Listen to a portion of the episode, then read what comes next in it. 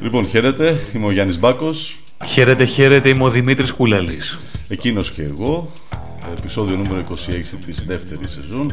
Καλώς ορίζω εδώ τον ε, Δημήτρη Κούλαλη σε άλλο ένα podcast του Νόστιμο Νιμάρ. Καλώς σε βρήκα, φίλε.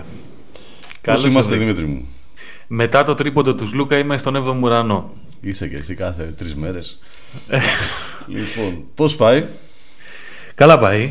Ε, έχουμε αρκετά να πούμε σήμερα και νομίζω ότι με τον ε, καλεσμένο που θα έχουμε σε λίγο, τον ε, Άρη Ραβανό, ε, δημοσιογράφο, αναλυτής στο βήμα και νομικό, έχουμε αρκετά πράγματα να συζητήσουμε, καθώς βρισκόμαστε μόλις δύο εβδομάδες μακριά από τις κάλπες και για άλλη μια φορά καλούμαστε σε τούτη εδώ την γωνιά να αποκρυπτογραφήσουμε τα μηνύματα της ε, κάλπης. Η κάλπη είναι μουγγί. Δημήτρη μου, είναι η μία, δύο, η τέταρτη φορά που θα κληθείς να ψηφίσεις σε βουλευτικές εκλογές;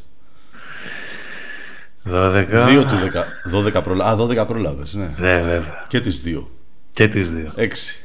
Έκτη δηλαδή. Ναι. Πο, πο, πο, και έχω κατέβει όλες, έτσι. Α μην μετρήσουμε τις δικές μου. Κάποιοι φίλε, τώρα πατάμε τα πρώτα άντα. Θα μας πάρει, θα μας πάρει, θα μας πάρει ώρα. λοιπόν, έχουμε να πούμε σήμερα για δημοσκοπήσεις. Έχουμε ναι. να πούμε για ιδεολογίες, για συγκλήσεις, για διακυβερνήσεις. Για, για αναπτυξιακό Έχουμε να πούμε για την προεκλογική περίοδο, για πολλά ακόμα με τον εκλεκτό καλεσμένο, τον Άρη Ραβάνο.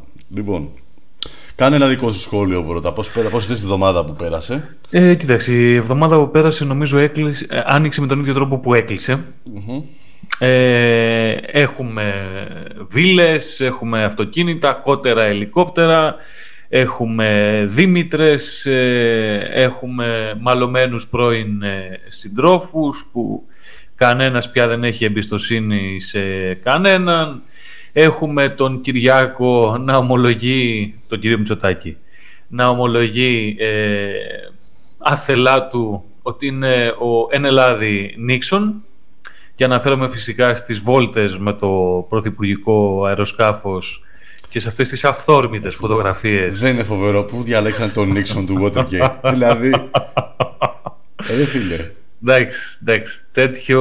Τόσο ίδιο. Μακάρι να έχει και την κατάληξη. Καλό στα παιδιά 3-0. Να έχει την κατάληξη. Τέλει. Καλό στα παιδιά 3-0 ήταν αυτό. Ε, έχουμε ε, να πούμε κάποια πράγματα σχετικά με, τις, ε, με το νομοθετικό έργο το οποίο συνεχίζει ε, ακάθεκτο. Ένα νομοθετικό έργο που αφορά ευαίσθητους τομείς όπως είναι η υγεία. Να πούμε ότι η κυρία Γκάγκα πήρε πίσω πριν από λίγες ε, ημέρες αυτό το έκτρωμα. Ήτανε με εντολή Μητσοτάκη, πιστεύεις; Δεν ξέρω με ποιανού την εντολή ήταν. Θυμάσαι, μες στην, μες στην πανδημία ναι, όλα, βέβαια, όλα τα με πάντα, Μητσοτάκη. Τα πάντα, τα πάντα. Λοιπόν, δεν ξέρω με ποιανού ε, εντολή ήταν ε, να, να πάρθει πίσω ε, αυτή η νομοθετική πρωτοβουλία. Σίγουρα πάντως ήταν με εντολή Μητσοτάκη να κατατεθεί στη δημόσια συζήτηση. Έχουμε επίσης το ε, δημοσίευμα της εφημερίδας των συντακτών ε, σχετικά με το όραμα της κυρίας Κεραμέως ε, ως Υπουργός Παιδείας για την επόμενη τετραετρία. Ανατρί, ανατρίχιασα τον είπες όραμα. Βέβαια, το οποίο προβλέπει η αστυνομία ακόμα και μέσα στα σχολεία. Καλά θα πάει αυτό. Γιατί όχι. Και βάουτσερ σε γονείς ε, να πηγαίνουν τα παιδιά τους σε όποιο σχολείο θέλουν αντί για χρηματοδότηση των σχολείων. Έχουμε τακτοποιήσεις ε, σε δουλίτσες της τελευταίας στιγμής και αναφέραμε φυσικά στην ε, περίπτωση ε, των ε, μικροϊδιοκτησιών σε, πώς το λένε, σε, σε εκτάσεις γης εκτός σχεδίου δόμησης. Ουσιαστικά αν είσαι μικροϊδιοκτήτης δεν μπορείς να κτίσεις. Αν είσαι μεγάλο ιδιοκτήτης, στρατηγικός επενδυτής για την ακτίβια, μπορείς και παραμπορείς. Έχουμε φυσικά την αποκάλυψη που έκανε την ε, περασμένη Κυριακή η εφημερίδα πριν σχετικά με την ε, νέα παροχή ρευστότητα στους καναλάρχες. Ε, κοίταξε, συμβολικά 21 Απριλίου ναι. ήταν το Ισχύει. αυτό, 21 Απριλίου. Okay. Την, την, ημέρα που, που αποθέωνε τη Χούντα ναι. ο Κυριάκος Μητσοτάκης τιμάμε, τιμάμε. Του, τιμάμε την ε, επέτειο. Ναι. Ε, δώσαμε άλλα 9 εκατομμύρια γιατί έχουμε πόλεμο στην Ουκρανία. Δεν ξέρω αν το. Να το θυμάσαι. Ακριβώς. Και, α, το και πόλεμο στην Ουκρανία. Να πούμε ότι η ελληνική βιομηχανία ε, όπλων ε, θα σωθεί τελικά παρά το λουκέτο που ε, ήταν έτοιμο να, να μπει στις ε, πύλες των εργοστασίων της ε, καθότι θα πάρει το πρόσκαιρο φιλί της ε, ζωής γιατί όπως ανακοινώθηκε θα συνδράμουμε κι εμείς στην, στον πολεμικό εξοπλισμό της Ουκρανίας. Έχει εξαιρετικό ενδιαφέρον να παρακολουθήσει κάποιος τη συζήτηση ανάμεσα στον Πάρη Καρβουνόπουλο και τον Δημήτρη Λιάτσο στο militaire.gr. Όχι, εμένα εγώ θέλω να παρακολουθήσει κανείς ε, Παπαγλυμίτζο με κουτσούμπα. Εκπληκτικός διάλογος. Εκπληκτικός διάλογος. Μάλιστα. Αγαπημένος Παπαγλυμίτζος. Αγαπημένος. Αγαπημένος κουτσούμπας. Λοιπόν, ε, θα πάμε σε ένα τραγουδάκι. τραγουδάκι. και πάμε μετά ναι, να, να δούμε τι θα δούμε με τον Άρη Ραβάνα. Ωραία. If you haven't got problems, I feel bad for your son. I got 99 problems and a bitch ain't one.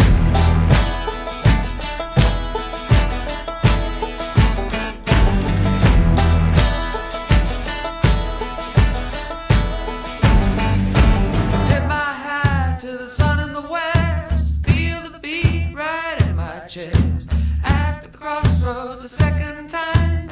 Make the devil change his mind. It's a pound of flesh, but it's really a ton. 99 problems and a bitch ain't one. If you haven't got problems, I feel bad for your son. I got 99 problems and a bitch ain't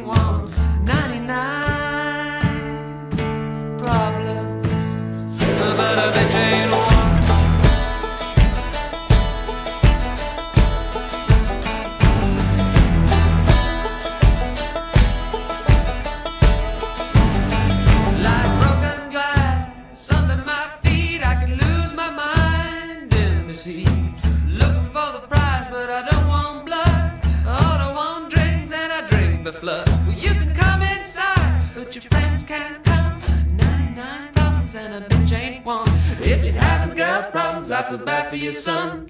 99 problems and a bitch ain't one. I got 99.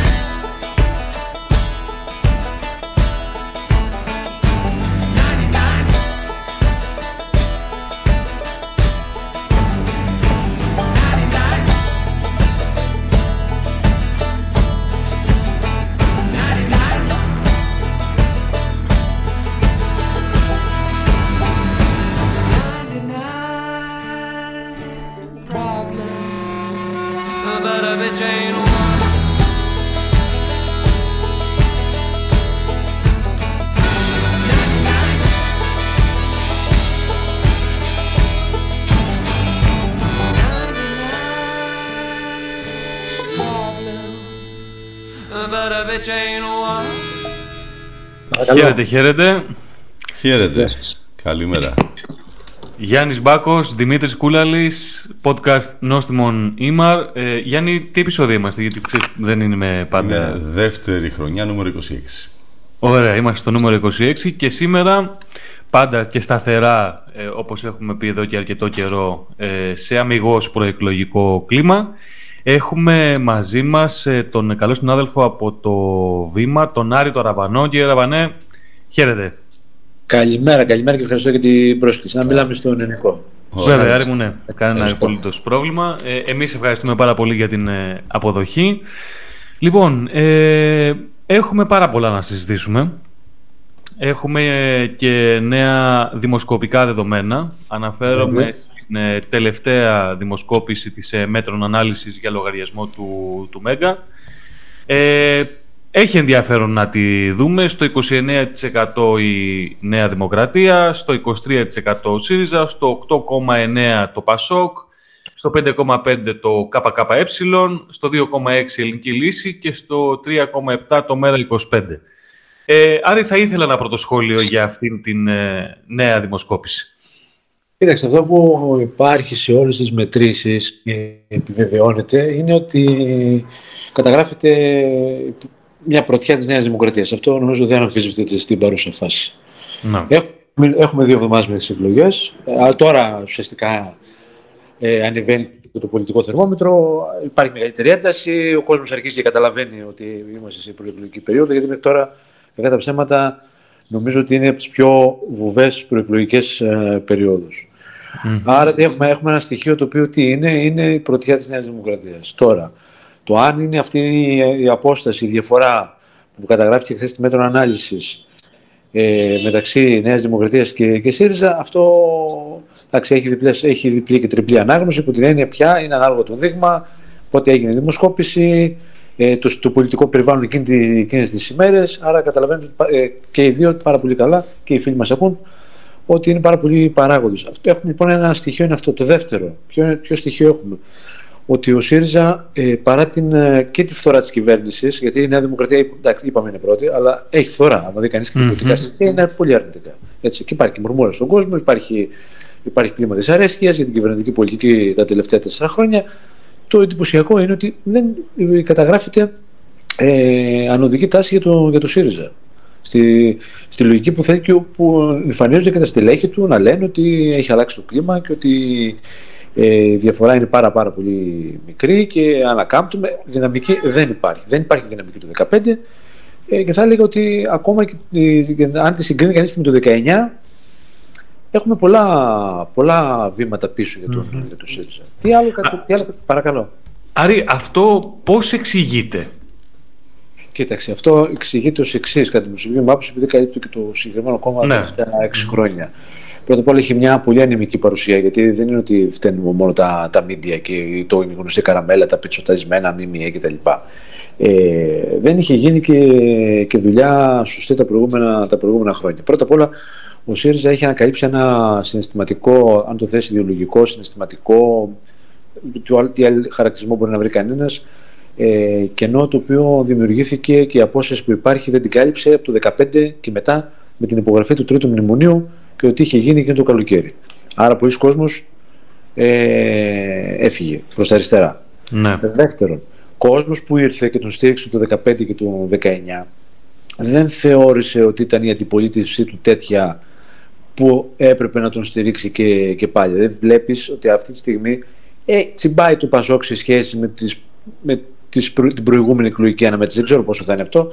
Ε, θα φανεί. Από εκεί και πέρα όμως έχει απώλειες. Απώλειες γιατί; Γιατί δεν έδωσε ένα ξεκάθαρο στίγμα σε πάρα πολλά ζητήματα. Άρα αυτό από μόνο του μας δίνει ε, απάντηση γιατί δεν, δεν τραβάει. Στον κόσμο της νεολαίας παραδείγματος χάρη. Πώς καταγράφει ο Βαρουφάκης μια άνοδο το μέρα 25 και ο Σύρας δεν μπορεί να τσιμπήσει από τη, από τη νεολαία όταν είναι στα αριστερά του πολιτικού χάρτη, άρα είναι και με τον κόσμο, ε, είναι και με την νεολαία. Ε, οι θέσει του είναι πιο ριζοσπαστικές σε πάρα πολλά ζητήματα σε σχέση εννοώ με τα υπόλοιπα κόμματα της εξουσια Και δεν ε, κατάφερε να, να διεισδύσει σε αυτό το, σε αυτό το κοινό. Ε, μην ξεχνάμε ότι ο κόσμος ε, ο οποίος απεχθάνεται τη Νέα Δημοκρατία και τον Κυριάκο Μητσοτάκη την ίδια στιγμή δεν επικροτεί και δεν στηρίζει τον το Τσίπρα. Δηλαδή αυτό από μόνο του κάπου ε, πρέπει να τους προβληματίσει. Δεν ε, έγινε.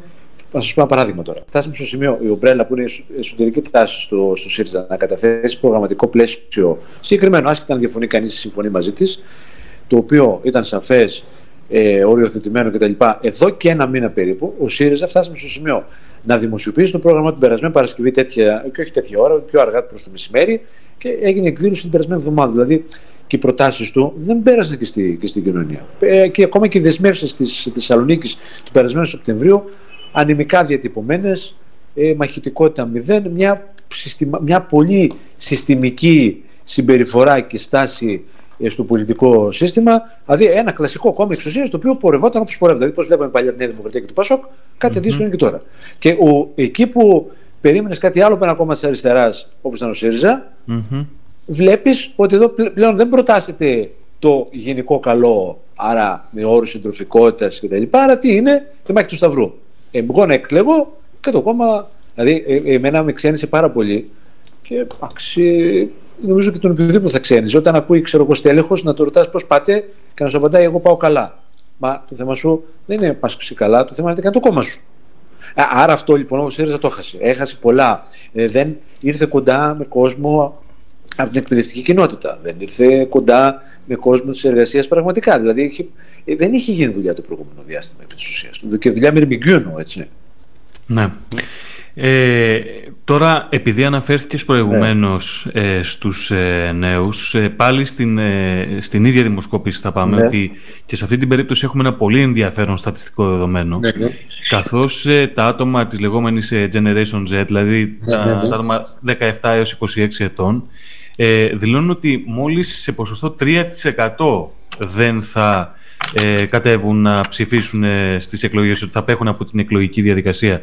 Και θα ήθελα να σε ρωτήσω, ε, επειδή ε, για άλλη μια φορά βλέπουμε ότι η αδιευκρίνηστη ψήφος κυμαίνεται περίπου στο 12,3%, Σωστά. Εάν, κα- εάν κατά τη γνώμη σου ε, θα είναι μια σημαντική συνιστόσα η ψήφος αυτών των παιδιών; Θεωρώ ότι θα είναι.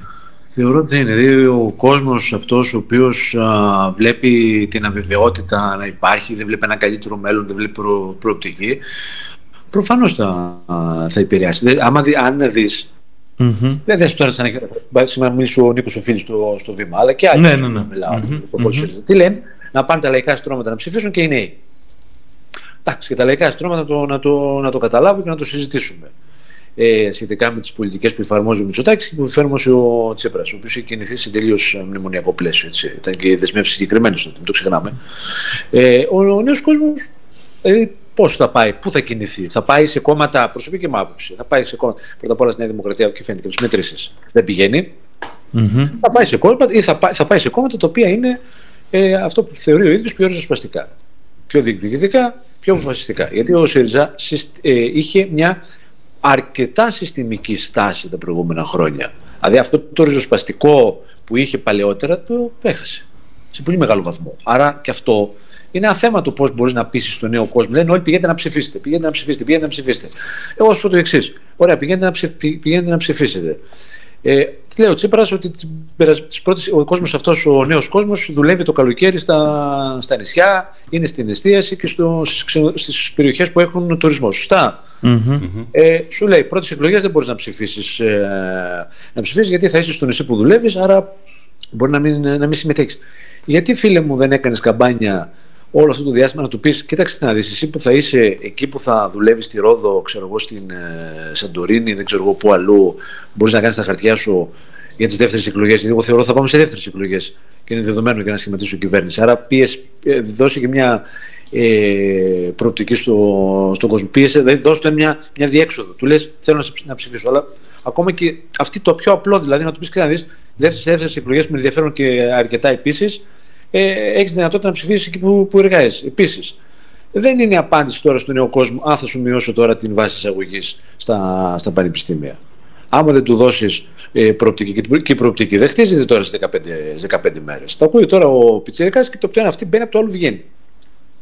Δηλαδή, ακόμα και εμείς που, ακόμα και εμείς που είμαστε 40, εκεί στην γενιά των. Εντάξει, εγώ είμαι γύρω στους 47. α, Ακόμα και αυτοί που είναι 40, θεωρούνται πολύ. Δηλαδή, υπάρχει τέτοια απόσταση από, το, από τον κόσμο, ο οποίος θα ψηφίσει τώρα πρώτη φορά, 17, 18, 19 χρονών.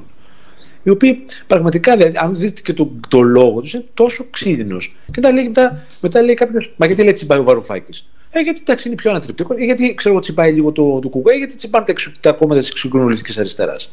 OK, okay, τσιμπάνε γιατί του δίνουν αυτό το οποίο θέλει. Δηλαδή τι θέλει, θέλει τη ριζοσπαστικοποίηση, θέλει τον, την αμφισβήτηση, γιατί εκ της φύσης του, από τη φύση του ο νέος άνθρωπος είναι και αμφισβητίας και θέλει να αμφισβητήσει το σύστημα και γενικά έχει μια στάση η οποία δεν είναι συστημική σε αυτή την ηλικία. Ε, αυτό ο ΣΥΡΙΖΑ δεν, ε, δεν μπορούσε να το κερδίσει. Και μάλιστα, αν διάβαζε καλά και τις αναλύσεις που κάνανε και τα, τα think tank και το ένα που είναι, πιο κοντά, που είναι κοντά στο ΣΥΡΙΖΑ, αλλά κυρίως του Πουλαντζά, το οποίο είναι και το, το think tank του, του κόμματος, θα έβλεπε ότι αυτό το περιέγραφε μέσα. Δεν χρειαζόταν να έρθουν οι δι- δημοσκοπήσεις. Η έρευνα, οι αναλύσεις που κάνουν εκεί η Δανάη Κουλτσίδα και ο Πουλάκης, ο Κώστας, έπαιρναν την, άμα τις δια- αν τις διαβάζουν, θα έπρεπε να δουν ότι ναι, ο κόσμος είναι πιο πολιτικοποιημένος, γιατί υπάρχει μια, ε, μια θεωρία, Α, ο κόσμος δεν είναι πολιτικοποιημένος, δεν ασχολείται κτλ. Που αυτό δεν, δεν προκύπτει.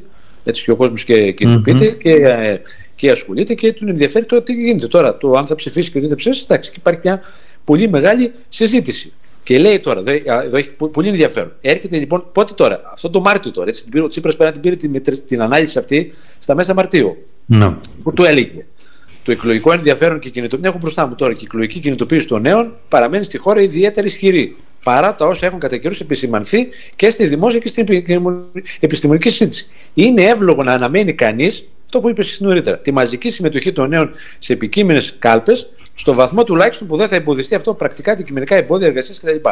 Και λέει μετά, δε συμπέρασμα δεύτερο. Η εκλογική περιοχή γενικά της αριστεράς και ιδίως του ΣΥΡΙΖΑ στην νεολαία, ένα στοιχείο που χαρακτήριζε όλες τις εκλογικές αναμετρήσεις από το 12 και μετά, άλλο το περισσότερο, άλλο το λιγότερο, φαίνεται να επιβεβαιώνεται και στην τρέχουσα συγκύρια.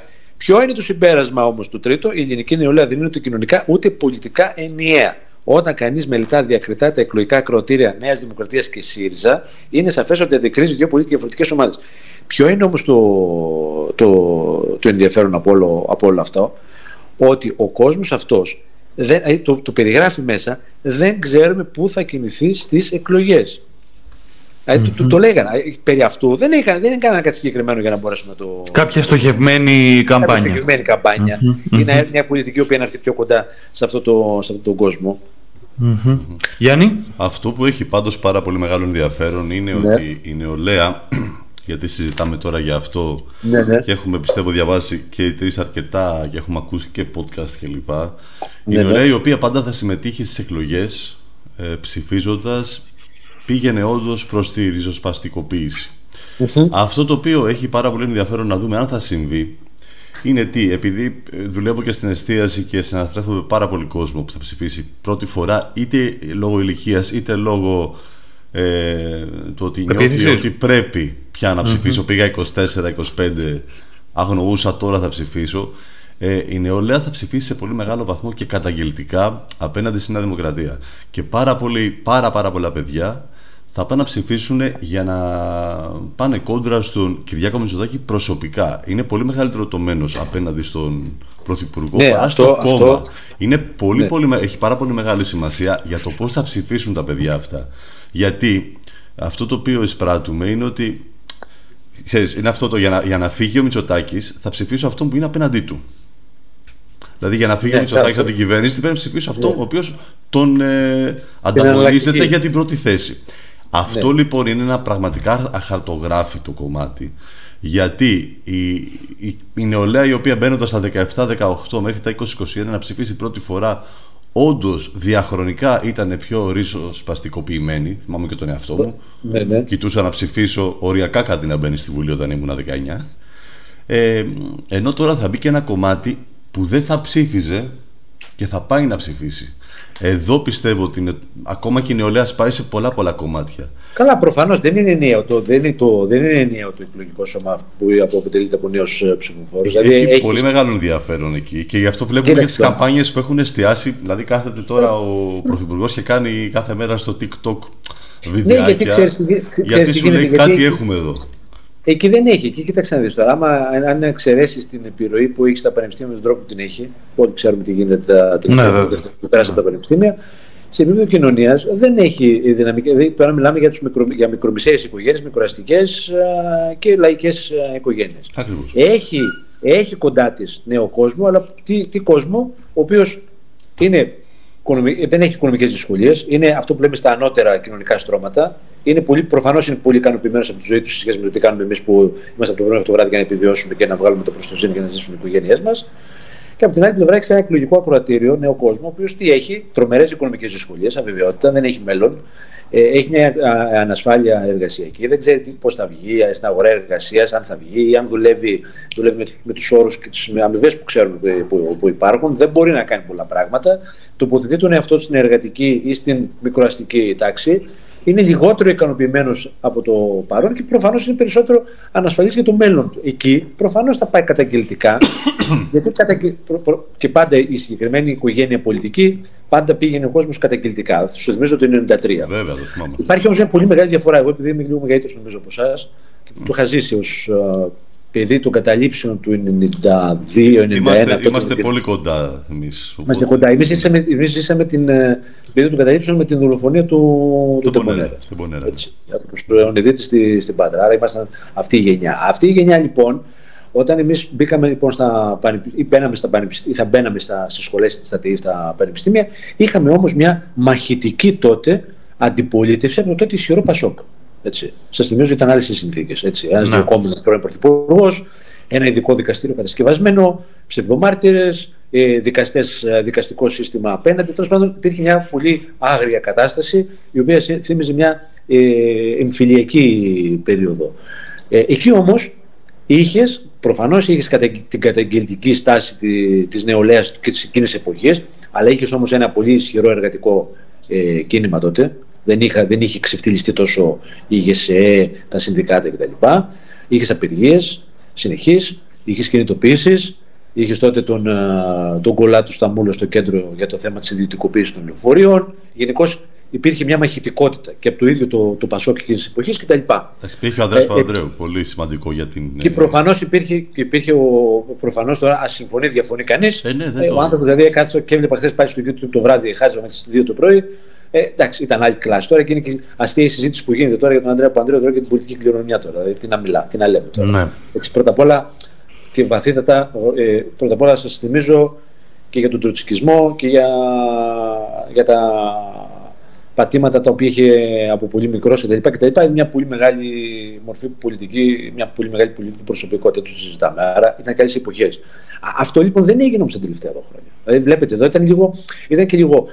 Ε, Πολλές μεν κινητοποίησει, δείτε τι έγινε τώρα στον χώρο της νεολαίας, με τις κινητοποίησει συνεχεί για τα πανεπιστήμια, για την πανεπιστημιακή αστυνομία, για το, στον χώρο του, του πολιτισμού. Πολύ μεγάλες κινητοποίησει κτλ. Και, και γενικώ δηλαδή, ό,τι, είχα- ό,τι είχε γίνει εδώ στο κέντρο που κινούμαι και εγώ και ζω και τα βλέπω καθημερινά, Α, Αυτό όμως δεν ήταν ομογενοποιημένο. Ήταν άλλοι από εδώ, άλλοι από εκεί, άλλοι παραπέρα. Αυτό, η πολυδιάσπαση όλη αυτή, ε, ευνοεί και το, αυτή τη στιγμή την κυρίαρχη, την κυρίαρχη τάξη και τον, κυρί- το κυρίαρχο σύστημα το οποίο είναι η Νέα Δημοκρατία.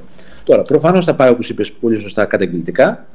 Το θέμα είναι ότι η, αυτό το καταγγελτικά ε, τι, τι θα έχει, τι θα φέρει ως αποτέλεσμα. Θα πάει αυτός ο κόσμος προς το ΣΥΡΙΖΑ, θα ενισχύσει περισσότερο το Κομμουνιστικό Κόμμα, θα ενισχύσει τον το Βαρουφάκη, τη, ζω- τη ζωή, Κωνσταντοπούλου, Ανταρσία, κάτι άλλο. Επίσης υπάρχει και ένα άλλο αρνητικό το οποίο καταγράφεται.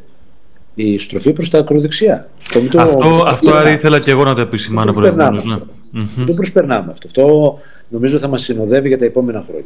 Έτσι. Και δεδομένου πλέον ότι έχουμε, κατά την άποψή μου, ένα, ε, για, για πρώτη φορά ε, ένα κόμμα που εκπροσωπεί τη σοβαρή Χρυσή Αυγή και αναφέρομαι Σωστά. στο ΕΑΝ του κυρίου Κανελόπουλου. Ναι, παρόλο το γεγονός ότι ο ίδιος λέει ότι εγώ δεν έχω σχέση, είμαι κεντρώος, το είπε και ο, ο Και ο Χαράλαμπος Αθανασίου, Ναι, ο πρώην ο υπουργός Αθανασίου. δικαιοσύνη κτλ.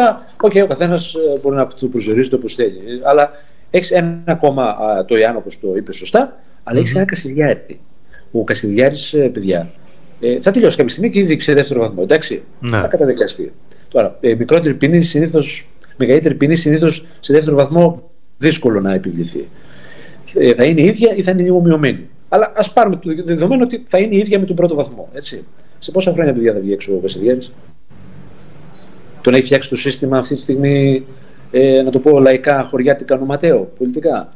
Μμμ. Όπως, με, με τον τρόπο που το χειρίστηκε δηλαδή, έτσι.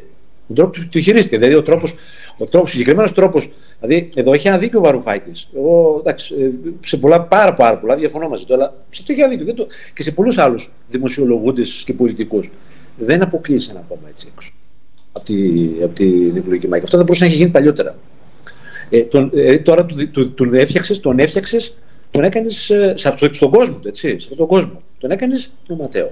Και θα τον έχεις μπροστά σου τα επόμενα, τα επόμενα χρόνια. Νομίζω Θυμηθείτε το. στο σύνολο Γιατί- της η αντιπολίτευση ε, Ναι. είχε σωστή στάση απέναντι σε αυτό το θέμα.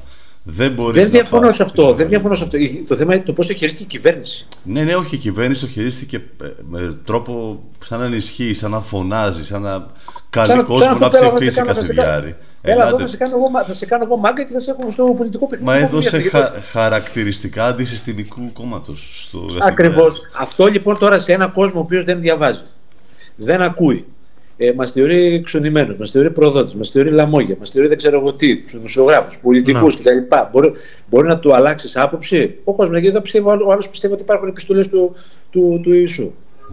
Εντάξει. Και ότι και δεν τι έχουν βρει, δεν τις έχει βρει κανένας 2.000 χρόνια. Έτσι. Άρα εκεί, όταν λοιπόν έχεις ένα τέτοιο κοινό, το οποίο έχει πολύ μεγάλο ποσοστό ε, ημιμάθειας, δεν ξέρει. Όχι, δεν ξέρει, γιατί και εδώ είναι ευθύνη των κομμάτων, έτσι. το πώς αυτόν τον κόσμο θα τον ξαναφερουν ε, ε, θα τον πάρουν, θα τον τραβήξουν από εκεί. Αλλά όσο υπάρχουν αυτές οι κοινωνικές ανισότητες, όλη αυτή η κατάσταση κτλ., ε, δεν τους δίνουν, ε, δεν δίνουν. Και, σε, και σε αυτό το, το χώρο τους δίνουν ένα, ένα ποσοστό. Και θα τον έχουμε μπροστά μας τα επόμενα χρόνια. Να το θυμηθείτε αυτό. Άρη, ε, για να επανέλθουμε λίγο στα του ΣΥΡΙΖΑ, ναι. μιας και καλύπτεις ναι, ναι, ναι. το, ναι. το ρεπορτάζ. Διάβασα με εξαιρετικό ενδιαφέρον η αλήθεια την ε, σημερινή συνέντευξη που δημοσιεύτηκε πριν από λίγες ώρες στο βήμα με τον ε, Νίκο Φίλη. Έναν άνθρωπο που ε, είτε συμφωνείς είτε διαφωνείς με τον ΣΥΡΙΖΑ νομίζω ότι οφείλει να, να, να λάβει σοβαρά υπόψη ναι, αυτά τα οποία λέει. έχω, έχω σημειώσει λοιπόν μερικά πραγματάκια ναι, ε, Είπε προηγουμένω ότι ε, κατά τον κύριο Φίλη η μάχη των εκλογών θα κριθεί από τη συμμετοχή των νέων ε, και του κόσμου τα λαϊκά στρώματα.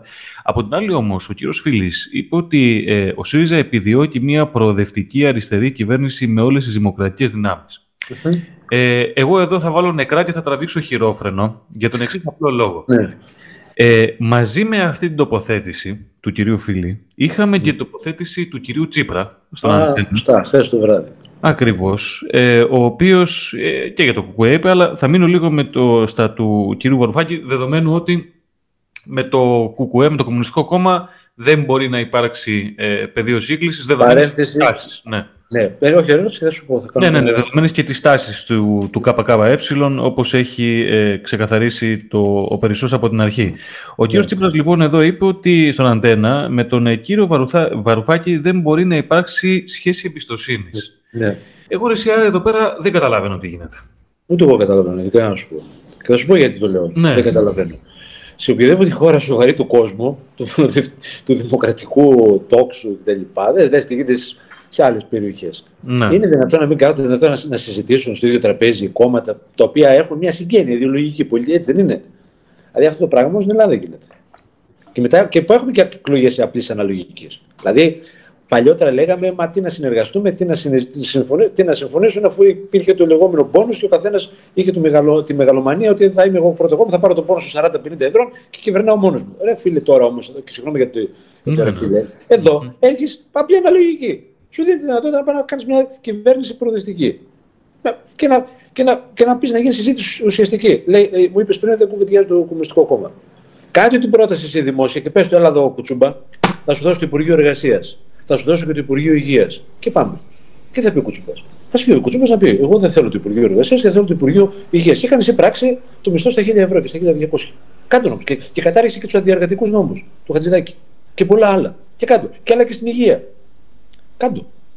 Γίνεται συζήτηση. Εγώ, εγώ θεωρώ ότι αυτή η συζήτηση είναι, είναι τόσο. Ε, το, γίνεται, ε, δεν γίνεται συζήτηση. Δεν θέλουν να γίνει συζήτηση επί Δεν μπορεί να λες τώρα έχω μια αναλογική και θα πάω να κυβερνήσω την επόμενη μέρα και να λες τώρα δημόσια, εγώ δεν έχω σχέση εμπιστοσύνη. Τι σχέση εμπιστοσύνη. Και πώς θα, θα αποκτήσει σχέση εμπιστοσύνη σε, σε δυόμιση εβδομάδες όταν θα πάρει την, ε, και, εντολή, και αφού, την και αφού Άρη, έχει προηγηθεί και η δήλωση το προηγούμενο διάστημα, μια δήλωση η οποία ε, νομίζω ότι έσωσε στο γήπεδο ναι, και στη Νέα Δημοκρατία.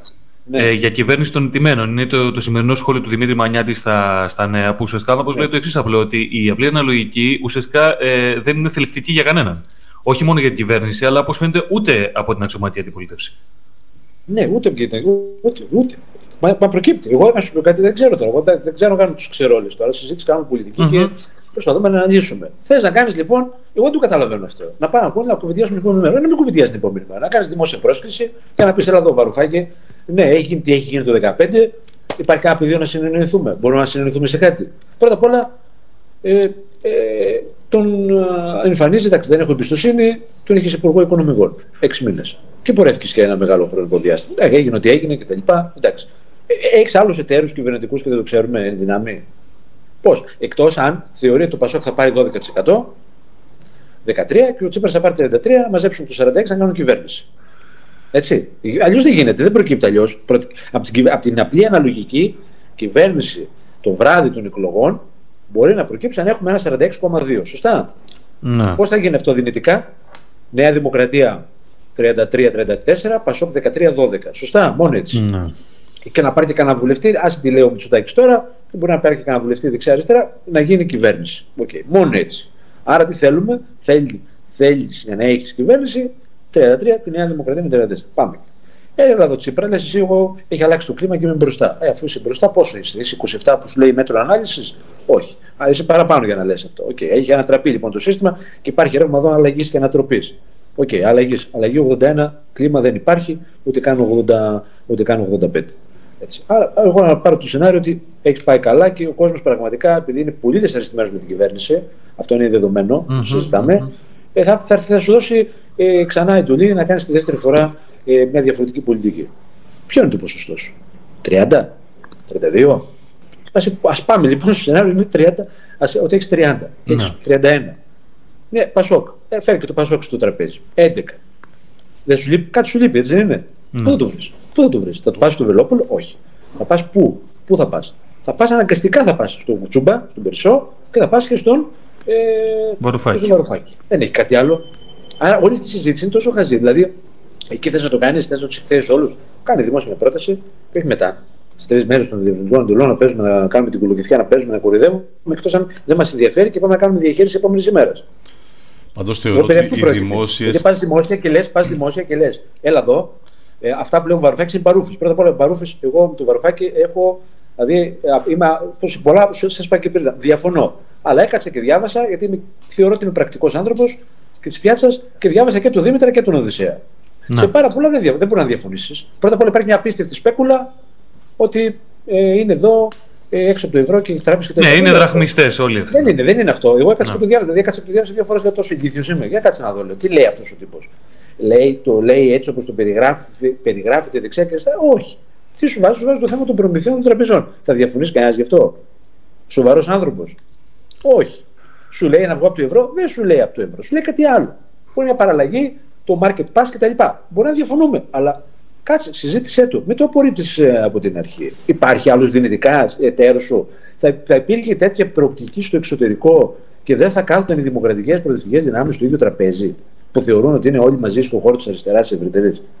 Δηλαδή όλο αυτό ειλικρινά είναι. Ε, η περίπτωση της χώρας είναι case study και είναι ντροπή για το ευρύτερο προοδευτικό δημοκρατικό μέτωπο αυτό το οποίο γίνεται. Κοίταξε, Έχουν τεράστια ευθύνη όλοι. Πάντως, ο καθένας έχει την ευθύνη του αναλογή, βέβαια. Πάντως, Άρη, σε αυτό το κομμάτι για τον ε, Γιάννη Βαρουφάκη, του οποίου και εγώ είμαι ναι. θαυμαστής αναφορικά με το ακαδημαϊκό κομμάτι. Δηλαδή, ναι. έχω διαβάσει αρκετά, παρα, παρακολουθώ ακόμα. Κάποια, κάποια πράγματα δεν αντιλαμβάνεσαι και το timing. Δηλαδή, το ένα κομμάτι. Δηλαδή, τώρα τι εξυπηρετεί αυτή τη στιγμή να δώσει στροφή για να κάψεις δημόσια ε, ναι, μια εκεί, συνεργασία. γιατί στο δημόσιο λόγο η ναι. στάση του Γιάννη Βαρουφάκη με το κομμάτι αυτό, με, ναι. όχι το κομμάτι της προμήθειας που λες και τα λοιπά, αλλά ναι, η εναλλακτική αυτή τη στιγμή του νομίσματος. Τι εξυπηρετεί αυτή τη στιγμή περισσότερο από το να βγουν στα κανάλια και να πούνε παιδιά μην ψηφίσετε Τσίπρα γιατί θα συνεργαστεί με τον Βαρουφάκη και μαζί με τον Βαρουφάκη θα γυρίσουμε στο 15. Δεν εξυπηρετεί κάτι. Σε αυτό έχεις απόλυτο, απόλυτο δίκιο. Και ο άλλος έχει, έχει κάθε, κάθε λόγο να νιώσει μία δηλαδή. Προφανώς δεν το συζητάω. Και δεν το συζητάω αυτό. Έχεις απόλυτο δίκιο. Όπως επίσης και δημόσια, για να συμπληρώσω λίγο για το, για το Δημήτρη ναι. Κουτσούμπα, δεν μπορείς να βγαίνεις και να λες ε, εγώ για να συγκυβερνήσω θέλω να μου κοινωνικοποιήσει τα μέσα παραγωγής και μετά να με φωνάξεις. Δηλαδή, ε, θα σου κάνω εγώ επανάσταση και θα σε φωνάξω μετά να κυβερνήσεις. Αυτό, αυτό, μα, γι αυτό σου, μα γι' αυτό σου είπα πριν. Μα είναι είπα είναι τρελός ο δημόσιος διάλογος που γίνεται. Έχεις, Ελπίζω παράλληλα σε, σε κλειστές πόρτες όντως να συζητάνε διαφορετικά. Δηλαδή, δεν μπορεί να το πιστέψει ότι αυτό είναι, αυτό είναι το επίπεδο δηλαδή της ε, αριστεράς τέλος πάντων έχεις απόλυτο. Γι' αυτό, γι, αυτό σου είπα, γι' αυτό σου είπα πριν. Δηλαδή, η συζήτηση δεν μπορεί να γίνει όπω το άκουγε και χθες για τα σπίτια, για τις βίλες. Δεν συζητάω, έλα στο σπίτι μου στη βίλα και, και όλο αυτό. Και όπως πολύ σωστά το είπες για τα μέσα. Πρώτα, εδώ, πρώτα απ' όλα αυτό δεν έχει επιτευχθεί τόσες δεκαετίες. Άρα τι θα κάνουμε, θα κάνουμε επανάσταση εδώ πέρα κοινωνική, οικονομική; Πώς θα γίνει αυτό το πράγμα, δεν γίνεται. Πρακτικά δεν γίνεται. Σε τρεις μέρες του δερευνητικού δεν γίνεται με τίποτα. Ούτε σε τέσσερα χρόνια που θα ας κυβέρναγαν αύριο το πρωί, δεν άλλαζαν ούτε μέσα, ε, ούτε μέσα παραγωγής ούτε τίποτα. Είναι πολύ δύσκολο αυτό το πράγμα και είναι και πολύ μεγάλη συζήτηση. Γι' αυτό σου είπα πριν, βάζεις τη συζήτηση εσύ ο ίδιος και λέω έλα εδώ και τους τους εκθέτει δημόσια. Του έλα εδώ. Τι θες, θες μια διαφορετική πολιτική. Πρακτικά αυτό που προτείνεις μπορεί να γίνει; Όχι, δεν μπορεί να γίνει. Τι μπορεί να γίνει, μπορούμε να κάνουμε με ρεμέτια στο σύστημα. Με ρεμέτια θα κάνουμε στο σύστημα. Αυτό, ό,τι μας, τα, με βάση το πλαίσιο που ορίζει το σύστημα. Ευρωπαϊκή Ένωση, Ευρωπαϊκή Κεντρική Τράπεζα κτλ. Δεν το θες, δεν το θες. Βγαίνεις απ' έξω. Εγώ σου προτείνω όμως Υπουργείο Εργασίας, Υπουργείο Υγείας, δεν θες Κύριε Κουτσούμπα, OK, okay, στην άκρη, πάμε παρακάτω. Έλα εδώ, Βαρουφάκη. OK, okay, λάθος συζήτηση που κάνεις. Συμφωνώ απόλυτα όπως το έβαλες και δημιουργεί πολύ μεγάλο ε, πρόβλημα και βεβαίως εξυπηρετεί και συ- όλη αυτή η συζήτηση πρώην είναι προφανές ότι εξυπηρετεί και μια στρατηγική ε, του κυβερνώντος κόμματος επί της ουσίας. Άθελά του, αλλά επί της ουσίας τον ευνοεί, δεν την ευνοεί. Ναι, ναι, Mm-hmm. αυτό. Δεν την ευνοεί. Ωραία. Εκεί όμως, επειδή μας σας είπα και πριν, δεν υπάρχουν δυ- δυνητικοί σύμμαχοι άλλοι. Δεν μπορεί να, δεν μπορεί να κλείνεις από πριν την όποια πόρτα. Και εκεί πρέπει να το δείχνει λίγο και διαφορετικά και ο Βαρουφάκης επίσης. Ε, Έχει και αυτό και ευθύνες για το αν δεν κάτσουν στο ίδιο τραπέζι όλοι. Δεν είναι μόνο η ευθύνη του. Γιατί είπαμε και για τον ΣΥΡΙΖΑ, τον, ε, εντάξει, είπαμε πολλά αρνητικά, αλλά ε, η συζήτηση όμως, ε, έχουν- ε, για τη συζήτηση αυτή που οποία πρέπει να γίνει έχουν ευθύνη και οι άλλοι. Δεν είναι όλο, όλο από τη μία πλευρά. Δεν πρέπει να ρίξουμε το ανάθεμα μόνο στον, ε, στο, στο Τζίπρα και στο ΣΥΡΙΖΑ. Ε, Άρη, δύο ερωτήματα για μένα για το, για το τέλος. Θα αρχίσω με το πρώτο. Ε, θα πάμε και πάλι στην ε, δημοσκόπηση της ε, Metron, Ναι. ε, που είναι το σημείο αναφοράς για, τη- Ναι, ναι. για το σημερινό επεισόδιο, μιας και είναι η πιο πρόσφατη δημοσκόπηση. 51% υπέρ αυτο, της αυτοδυναμίας, 47% των πολιτών υπέρ των, ε, της κυβέρνησης ε, Αχα. συνεργασίας. Κοιτώντας παράλληλα και τα ποσοστά στα οποία αναφερθήκαμε στην αρχή του επεισοδίου, ε, βλέπω, δεν ξέρω εγώ μπορεί να είμαι καχύποπτος, αλλά Ναι. βλέπω ότι σε ένα μελλοντικό σενάριο ε, Νέα Δημοκρατία Πασόκ μαζεύουν περίπου 137 έδρες. Ναι. Με την ε, απλή ε, αναλογική. Ε, με δεδομένες και τις ζυμώσεις στο χώρο της άκρας δεξιάς. ναι. Ε, είναι πιθανό, κατά τη γνώμη σου, να βλέπαμε ένα, μια νέα βερσιόν της ε, τρικοματικής Πασόκ Νέα Δημοκρατία Λάος, με άλλη μαρκίζα τώρα; Δύσκολο μου φαίνεται. Δύσκολο. Δύσκολο μου φαίνεται, ναι. Υπό άλλες συνθήκες θα σου έλεγα ναι, τώρα δύσκολο. Γιατί και όταν είχε γίνει αυτό, σου θυμίζω ότι πώς έπεσε η κυβέρνηση Παπανδρέου Μμμ. και έγινε η κυβέρνηση Παπαδήμου, ήταν συγκεκριμένη, συγκεκριμένη περίοδος, είχε συγκεκριμένα άλλα χαρακτηριστικά. Είχαμε μνημόνιο μπροστά μας, ερχόταν το δεύτερο. Είχα το Αγίου Βαρθολομαίου ψηφίσει για το Φεβρουάριο. Ήμασταν, ε, πηγαίναμε του γκρου για δεύτερο. Ήταν άλλες οι συνθήκες. Έπρεπε να δημιουργήσουν άλλα ρήγματα στο σύστημα. Τώρα το θεωρώ λίγο δύσκολο. Αυτό που συζητάμε στα διάφορα συστήματα οικονομικά, εδώ είπα πρώτα είπαμε οικονομικά συστήματα, είναι η πρώτη φορά που υπάρχει τέτοια σιωπή στα, στα συστήματα τα οικονομικά κυρίως. Μμμ. Ε, και αυτό έχει ενδιαφέρον. Τώρα, ε, γιατί πολλοί περιμένουν, περιμένουν να δουν πώς θα εξελιχθεί, είναι και λίγο απρόβλεπτο όλο αυτό το πράγμα. Είναι η πρώτη φορά το βλέπουμε εκλογές με ποια αναλογική. Αυτή, η συζήτηση που γίνεται σε διάφορα κέντρα είναι η εξής. Ε, κυβέρνηση Νέας Δημοκρατίας με Πασόκ. Από την πρώτη Κυριακή. Μμμ. Αν τους βγουν τα νούμερα. Πόσο, πόσο, πόσο, πόσο, για επανέλαβε λίγο πόσο ήταν τα ποσοστά που είπες και το έβγαινε το 137. 29 η Νέα Δημοκρατία, 8,9 το Πασόκ. Χωρίς να Μπράβο. πιάνει καν και το διψήφιο που έχει βάλει Ναι, ως αυτή- ε, στόχο μπράβο, αυτή- ο Ανδρουλάκης. ε, Γι' αυτό, γι αυτό γιατί θέλω να το ακούσουμε λίγο πάλι. Ε, Γιατί η συζήτηση αυτή γίνεται σε διάφορα κέντρα ως εξής. Ότι πρέπει να στη του Πασόκ να κρατηθεί και να ανέβει, να πιάσει το 12. Μμμ. Και από εκεί και πέρα, η όποια συζήτηση να γίνει, αν το Μητσοτάκη, αφ- αφήστε τι λένε τώρα, η συζήτηση είναι προχωρημένη σε διάφορα κέντρα. Ότι αν έχει 12, θα και υπάρχει, και υπάρχει ε, η Νέα Δημοκρατία 33 με 34, γι' αυτό σας είπα πριν το 46,2 Μμμ. θα μπορέσει να σχηματιστεί ε, με, προφανώς με την προσθήκη ενός δύο-τριών ακόμα βουλευτών ε, να σχηματιστεί η κυβέρνηση. Αυτό βέβαια τώρα εντάξει, έχει εντάξει, λίγες πιθανότητες, αλλά είναι ένα σενάριο το οποίο κάποιοι το, το συζητάνε. Έτσι. Πάντως έχει μεγάλη σημασία ε, για Ναι. να μπορέσουμε να μπορέσει να σχηματιστεί η κυβέρνηση, να ξέρουμε, όχι να ξέρουμε, Ναι. να δούμε το ποσοστό των κομμάτων που θα μείνουν εκτός Βουλής, γιατί Ε, αυτό είναι που προφανώς, καθορίζει. προφανώς. Άμα, Βέβαια, βέβαια. άμα με τη στρατηγική της Νέα Δημοκρατία έχει καταφέρει να σπάσει την ακροδεξιά σε πολλά κομμάτια, που όλα μαζί αυτά θα μείνουν εκτός Βουλής, Ναι. μαζί με τους υπόλοιπους θα ανεβεί πολύ το ποσοστό που θα έχουμε κομμάτων εκτός Βουλής.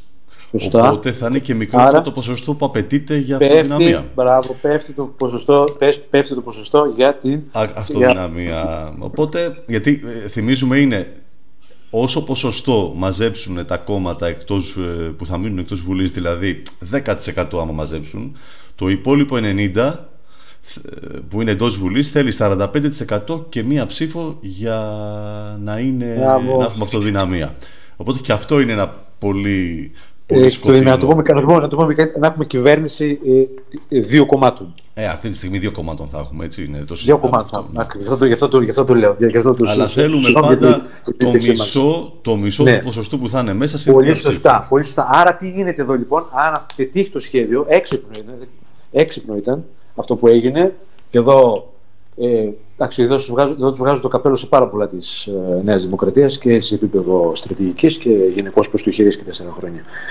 Ε, και θε- θέλει συζήτηση και αυτό κάποια στιγμή μετά τις εκλογές να αναλυθεί τι έκανε και πώς, πώς το έκανε και με τα ΜΜΕ. και Εδώ με- θα είμαστε άροι να τα ξαναπούμε. Όλα πολλά. Αυτό που, λέτε, αυτό που, λέει, όμως- αυτό που υπόθηκε όμως πριν έχει σημασία γιατί αν είναι έτσι, καταλαβαίνετε ότι αν η Νέα Δημοκρατία ε, έχει 34 θεωρητικά, χρειάζεται ένα 11 συν. Ε, εδώ, ε, αν, έχει, συγγνώμη, αν, έχει 30, αν έχει 34, αυτό που, υπό, που είπες πριν, Ναι, ναι. ο, ο, ο, δεύ- ο σύμμαχος πρέπει να έχει 11 περίπου. Άρα πέφτει και αυτό. Άρα όσο περισσότερα κόμματα κλπ. πέφτει και το ποσοστό που χρειάζεται για να γίνει σχηματιστή κυβέρνηση. Άρα Άρη- είναι πιο, ενδεχομένως να είναι και πιο εύκολο. Αναπτυξιακό κράτος, όπως είπε ο Φίλης, ή δικαιοσύνη παντού, όπως είπες σε σένα και ο Αντώναρος; Αυτά είναι συνδυασμός και των δύο. Μμμ. Πρώτα απ' όλα δικαιοσύνη παντού. Νομίζω να εντάξει, το, το αίτημα για δικαιοσύνη δεν είναι σύνθημα μόνο του ΣΥΡΙΖΑ, το αυτό έρχεται από τα βάθη των αιώνων. Έτσι. Ναι. Πάντα θες δικαιοσύνη και πάντα θες ε, και να έχουν και οι άλλοι στον ήλιο μοίρα. Έτσι. Να υπάρχει πλούτος για όλους. Ανάπτυξη. Ανάπτυξη προφανώς χρειάζεται. Αλλά ανάπτυξη τι, Κατσαπιαδιστάν, ανάπτυξη των, ε, των Παριών και των Βαρουνίων και των Τζακιών, ανάπτυξη με άλλο παραγωγικό μοντέλο της χώρας, πραγματικά, το οποίο να, να δίνει όθηση και στις μικρομεσαίες επιχειρήσεις και στους ανθρώπους που μοχθούν στην αγροτιά κτλ. Να φτιάξει, γιατί πρέπει να παράξεις πλούτο. Το πρόβλημά μας εδώ πέρα είναι ότι, παρά, ότι παράγεται πλούτος, αλλά παράγεται πλούτος για λίγους. Πλούτος μπορεί να παραχθεί για πολλούς. Και λεφτά υπάρχουν πολύ για ο Γιώργο και τον αδικήσαμε τότε και τον κακολογούσαμε και τον ε, χλεβάζαμε κτλ. Πλούτος υπάρχει, πρέπει να βρεθεί και πρέπει να παραχθεί νέος πλούτος. Για να πάει σε μια εποχή διανεμητικής δικαιοσύνης, εγώ το λέω. Τώρα, ε, δικαιοσύνη παντού είναι ωραία να ακούγεται. Διανεμητική δικαιοσύνη. Να παράξεις πλούτο, άλλο παραγωγικό μοντέλο, αλλά αυτό τώρα θέλει μια σοβαρή συζήτηση. Είδατε εσείς και μια σοβαρή συζήτηση, παιδιά. Να γίνεται τώρα επ' αυτού. Δηλαδή ότι θέλουμε ένα παραγωγικό μοντέλο Για διαφορετικό. την Ποιο ώρα είναι; όχι αυτό; είναι η Για την αλήθεια. ώρα όχι. Πάμε τώρα και συζητάμε ε, γύρω-γύρω. γύρω, και είναι ευθύνη του δημοσιογράφου. Έτσι, πολύ μεγάλη ευθύνη του δημοσιογράφου. Θα δείτε μεθαύριο το, το debate. Ναι. Κάτι θα πάμε να φάμε μια σούπα αυγολέμων που είναι και πιο νόστιμη. θα είναι τόσο άνωστο.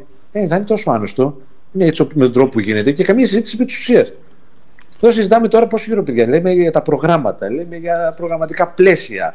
Ε, ωραία, ναι, θες ένα αναπτυξιακό μοντέλο. Έλα εδώ να συζητήσουμε. Τι θέσει, τι προτάσεις. Εδώ, εδώ έχουμε σύγκρουση. Δεν είναι μόνο σύγκρουση Τσίπρα Μητσοτάκη, γιατί αυτοί είναι οι δύο βασικοί διεκδικητές της εξουσίας. Είναι δύο διαφορετικές ιδεολογικές προσεγγίσεις. Είναι τελείως διαφορετικά αφηγήματα. Αυτό το έχουν κάνει εύπεπτο στον κόσμο, το έχει καταλάβει ο κόσμος αυτό το πράγμα. Δηλαδή, να πεις να πεις σε έναν άνθρωπο που είναι στον χώρο της εργατιάς, ε, φίλε μου, δεν, δι- μπορεί να έκανες λάθος τα προηγούμενα χρόνια. Η, η θέση σου δεν είναι ε, ε, εκεί που ήταν τόσα χρόνια και ψήφισες Νέα Δημοκρατία, είναι από εδώ. Γιατί είναι από εδώ, θα σου εξηγήσω εγώ ένα, δύο, τρία και προτείνω αυτά. Αυτά, αυτή, αυτές, τέτοια συζήτηση σε τέτοιο επίπεδο δεν έχει γίνει. Ε, παλιά γινόταν και συζήτηση και στα εργατικά και στους εργατικούς και στους εργασιακούς χώρους. Και εντάξει, πήγαν και συνδεκάτε, ήταν τελείως διαφορετικό. Μόνο οι Όλο αυτό τραπεζοϊπάλληλοι τώρα- το έχουν καταλάβει νομίζω. Ορίστε. Μόνο οι τραπεζοϊπάλληλοι το κατάλαβαν ίσως. Η διαφορά ήταν τεράστια. Εκεί Σωστό. ήταν τεράστια. ναι. σωστό, σωστό. Άρης Ραβανός, τον διαβάζουμε στο βήμα. Άρη, σε ευχαριστούμε πάρα Να είστε πολύ. καλά, ευχαριστώ γιατί πραγματικά ήταν σε λίγε φορές, ελάχιστες φορές που κάνουμε και συζήτηση λίγο ουσιαστική. Δεν ξέρω σε ποιον άρεσε ή δεν άρεσε. Α, Εγώ πάντω ευχαριστώ γιατί. Να είστε καλά. Σε εμάς σίγουρα και νομίζουμε και στους ακροατές. Να σε καλά. Να είστε είστε καλά, πολύ. να είστε καλά, καλή Πολύ συνέχεια. Καλή συνέχεια. Πάμε για την ε, αποφώνηση. Εγώ εδώ στο σημειωματάριό μου έχω ε, σημειώσει αρκετά πραγματάκια. Σημειώνω το συναισθηματικό κενό που δεν κάλυψε ο ΣΥΡΙΖΑ μετά το δημοσίσμα του 2015 όπως ε, μας τόνισε ο Άρης Ζαβανός. Τη συστημική συμπεριφορά και στάση του ΣΥΡΙΖΑ ως αξιωματική αντιπολίτευση και ουσιαστικά την απώλεια του ριζοσπαστισμού του προκειμένου να προσεγγίσει και τις ε, νέες γενιές, τις επισημάνσεις που έκανε ο Άρης Ραβανός για ε, όσα ε, έχουν ε, σημειωθεί στα think tank του κόμματος και από ό,τι φαίνεται δεν έχουν ληφθεί σοβαρά υπόψη από την αξιωματική αντιπολίτευση. Σημειώνω όμως και τις ε, διεργασίες στα οικονομικά συστήματα της χώρας, τις σιωπηρές όπως είπε και ο Άρης, και τη συζήτηση που γίνεται σε αυτά τα οικονομικά κέντρα για συγκυβέρνηση Νέας Δημοκρατίας ε, ΠΑΣΟΚ με, ε, πώς να το πούμε, με κύριο διακύβευμα για αυτά τα κέντρα το ΠΑΣΟΚ να διατηρήσει ε, οπωσδήποτε, ε, να πιάσει μάλλον να οπωσδήποτε πιάσει. διψήφιο ποσοστό. Έχει το ενδιαφέρον και αυτό. Θα πιάσει παραπάνω από την ε, φόφη ο Ανδρουλάκης. Είναι φοβερό, δηλαδή δεν μπορώ να το... Πραγματικά δεν το λέω αστεία. Με την, Ναι, ούτε εικόνα, και εγώ το λέω με, την αστεία. εικόνα, Δεν- με την εικόνα που έχει εδώ και 1,5 χρόνο δεν μπορώ να το... Εκτός αν πραγματικά έχει τόσο μεγάλο ρόλο στο στο μυαλό των ψηφοφόρων του Πασόκ το ότι μιλάμε για μια γυναίκα ε, αρχηγό απέναντι σε έναν κριτικό άντρα Να. ε, αυτό είναι, θα είναι πραγματικά τριπλά θλιβερό. Δεν ξέρω. Δεν ξέρω, πάντως για άλλη μια φορά νομίζω ότι επιβεβαιώνεται αυτό που έχουμε πει από την αρχή αυτών των ε, podcast ε, προσέγγισης και ανάλυσης των, ε, των εκλογών ε, αυτής της προεκλογικής περίοδου. Ε, είναι από τις εκλογές που δεν ξέρω αν ο, ο Αντώναρος είχε δίκιο να λέει ότι είναι η πιο κομβική αντιπαράθεση της μεταπολίτευσης. Προσωπικά δεν ε, συμφωνώ, δεν το ασπάζομαι. Από την άλλη όμως είναι από τις εκλογές που ειλικρινά οδεύουμε προς τις κάλπες με, ε, κατά την άποψή μου, σίγουρο νικητή της πρώτης Κυριακής, ε, χωρίς όμως να γνωρίζουμε ποιος θα είναι εκείνος ο οποίος θα αναλάβει τα ενία της εξουσίας ε, από την επόμενη μέρα και μετά. Αυτό ειλικρινά δεν μπορώ να το προβλέψω. Επίσης να τονίσουμε και κάτι ακόμα που είχε υποθεί σε ένα από τα podcast που ακου- ακούμε από το έργο ε, ότι λόγω της ε, δεδομένης αυτής όπως είχε πει και ο Ευανιζέλος σύγκληση των κομμάτων στο κομμάτι τουλάχιστον της οικονομίας έτσι, επειδή Και έρχεται- της εξωτερικής πολιτικής. εξωτερικής πολιτικής λόγω των σχέσεων με την Ευρωπαϊκή Ένωση και ΝΑΤΟ. Ε, αυτό οδηγεί σε κάποια ουσιαστικά έτσι έχει λίγο φθείρει την ιδεολογική ταυτότητα των κομμάτων εξουσίας. Οπότε ε, παίζει πάρα πολύ μεγάλο ρόλο το, η τελική ευθεία πριν από τις ε, εκλογές δηλαδή η προεκλογική περίοδος τώρα έχει πολύ μεγαλύτερη σημασία από αυτή που είχε το 2000, το 2004 όπου είχαμε κόμματα όχι πως δεν είχαμε τότε συγκλήσεις, είμαι σίγουρος πως υπήρχαν Ναι. και τότε συγκλήσεις, αλλά τουλάχιστον σε επίπεδο επικοινωνίας και ταυτοτικά προς τα έξω, σε εξωστρέφεια, ε, ο κόσμος αντιλαμβανόταν μεγαλύτερες διαφορές. Τώρα λοιπόν περιμένουμε να δούμε τις τελευταίες αυτές 15-16 μέρες που θεωρώ ότι θα παίξουν πάρα πάρα πολύ μεγάλο ρόλο γιατί ζούμε και σε μια ε, εποχή πολύ έντονης ε, επίδρασης της εικόνας και του λόγου σε σχέση με τα προηγούμενα 10-15 χρόνια. Θα τα δούμε. Εδώ θα είμαστε. Γιάννης Μπάκος, Ε, Δημήτρης Κούλαλης ε, μαζί σας. Ε, εκείνος και εγώ. ακολουθούμε ε, Νόστιμο Ρήμαρ, ε, διαβάζουμε, ακούμε, ανατρέχουμε και στα προηγούμενα επεισόδια. Ήταν το 26ο επεισόδιο, Δημήτρη μου, της δεύτερης σεζόν. Spotify, Google Podcast, Apple Podcast. Και τα λέμε την ερχόμενη εβδομάδα. Να είστε Μέχρι καλά. τότε, ψυχή βαθιά για να προσέχετε.